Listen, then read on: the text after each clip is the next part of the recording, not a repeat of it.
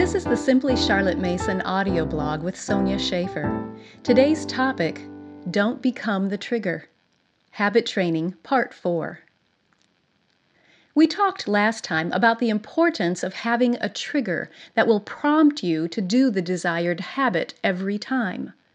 Adults usually have to come up with triggers for themselves, but parents can help their children by spotlighting triggers for them. The trick is to not become your child's trigger. This is where many parents veer off course in habit training.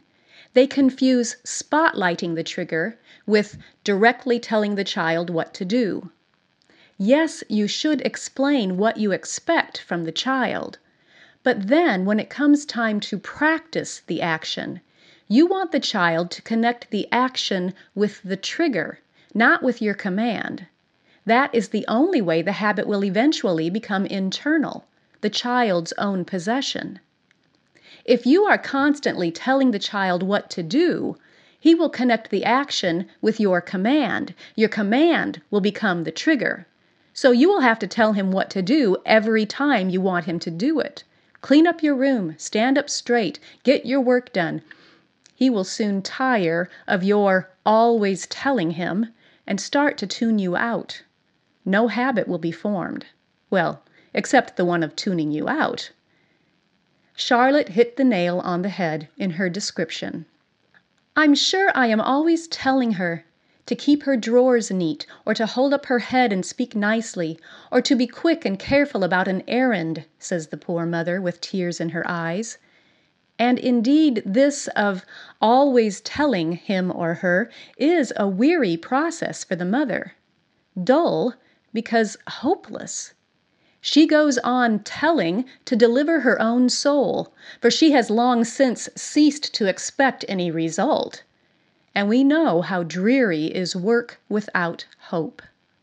But perhaps even his mother does not know how unutterably dreary is this always telling, which produces nothing to the child. At first he is fretful and impatient, under the patter of idle words. Then he puts up with the inevitable, and comes at last hardly to be aware that the thing has been said. As for any impression on his character, any habit really formed, all this labor is without result. The child does the thing when he cannot help it, and evades as often as he can. And the poor disappointed mother says, I'm sure I've tried as much as any mother to train my children in good habits, but I have failed. Volume 2, page 174. Put the spotlight on the trigger that you want your child to eventually internalize. Don't become the trigger yourself.